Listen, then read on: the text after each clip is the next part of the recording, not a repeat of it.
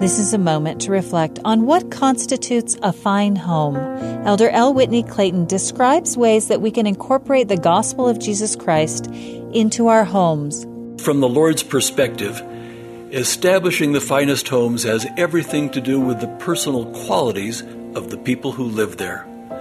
These homes aren't made fine in any important or lasting way by their furniture or by the net worth or social status of the people who own them. The finest characteristic of any home is the image of Christ reflected in the home's residents. What matters is the interior design of the souls of the inhabitants, not the structure itself.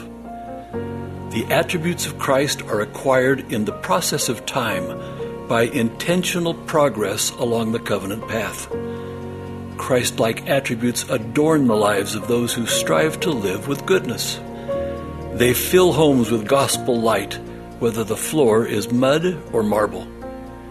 Even if you are the only one in your household who, seeks, who follows the injunction to seek after these things, you can contribute to the spiritual furnishings of your family's home. We follow the Lord's counsel to organize ourselves, prepare every needful thing, and establish a house.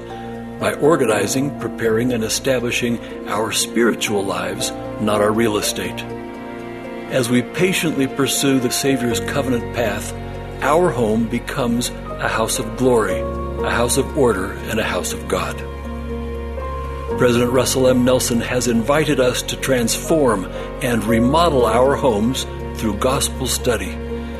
His invitation recognizes that fine homes house the tender, vital work of personal growth and remodeling our weaknesses.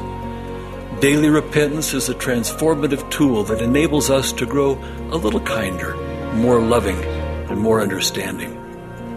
Studying the Scriptures brings us closer to the Savior, whose generous love and grace assist us with our growth. As we continue in faith, the Lord gradually changes us. We receive His image in our countenance and begin to reflect the love and beauty of His character.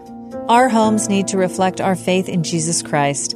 That was an excerpt from Elder L. Whitney Clayton's talk, The Finest Homes. This is a moment to reflect.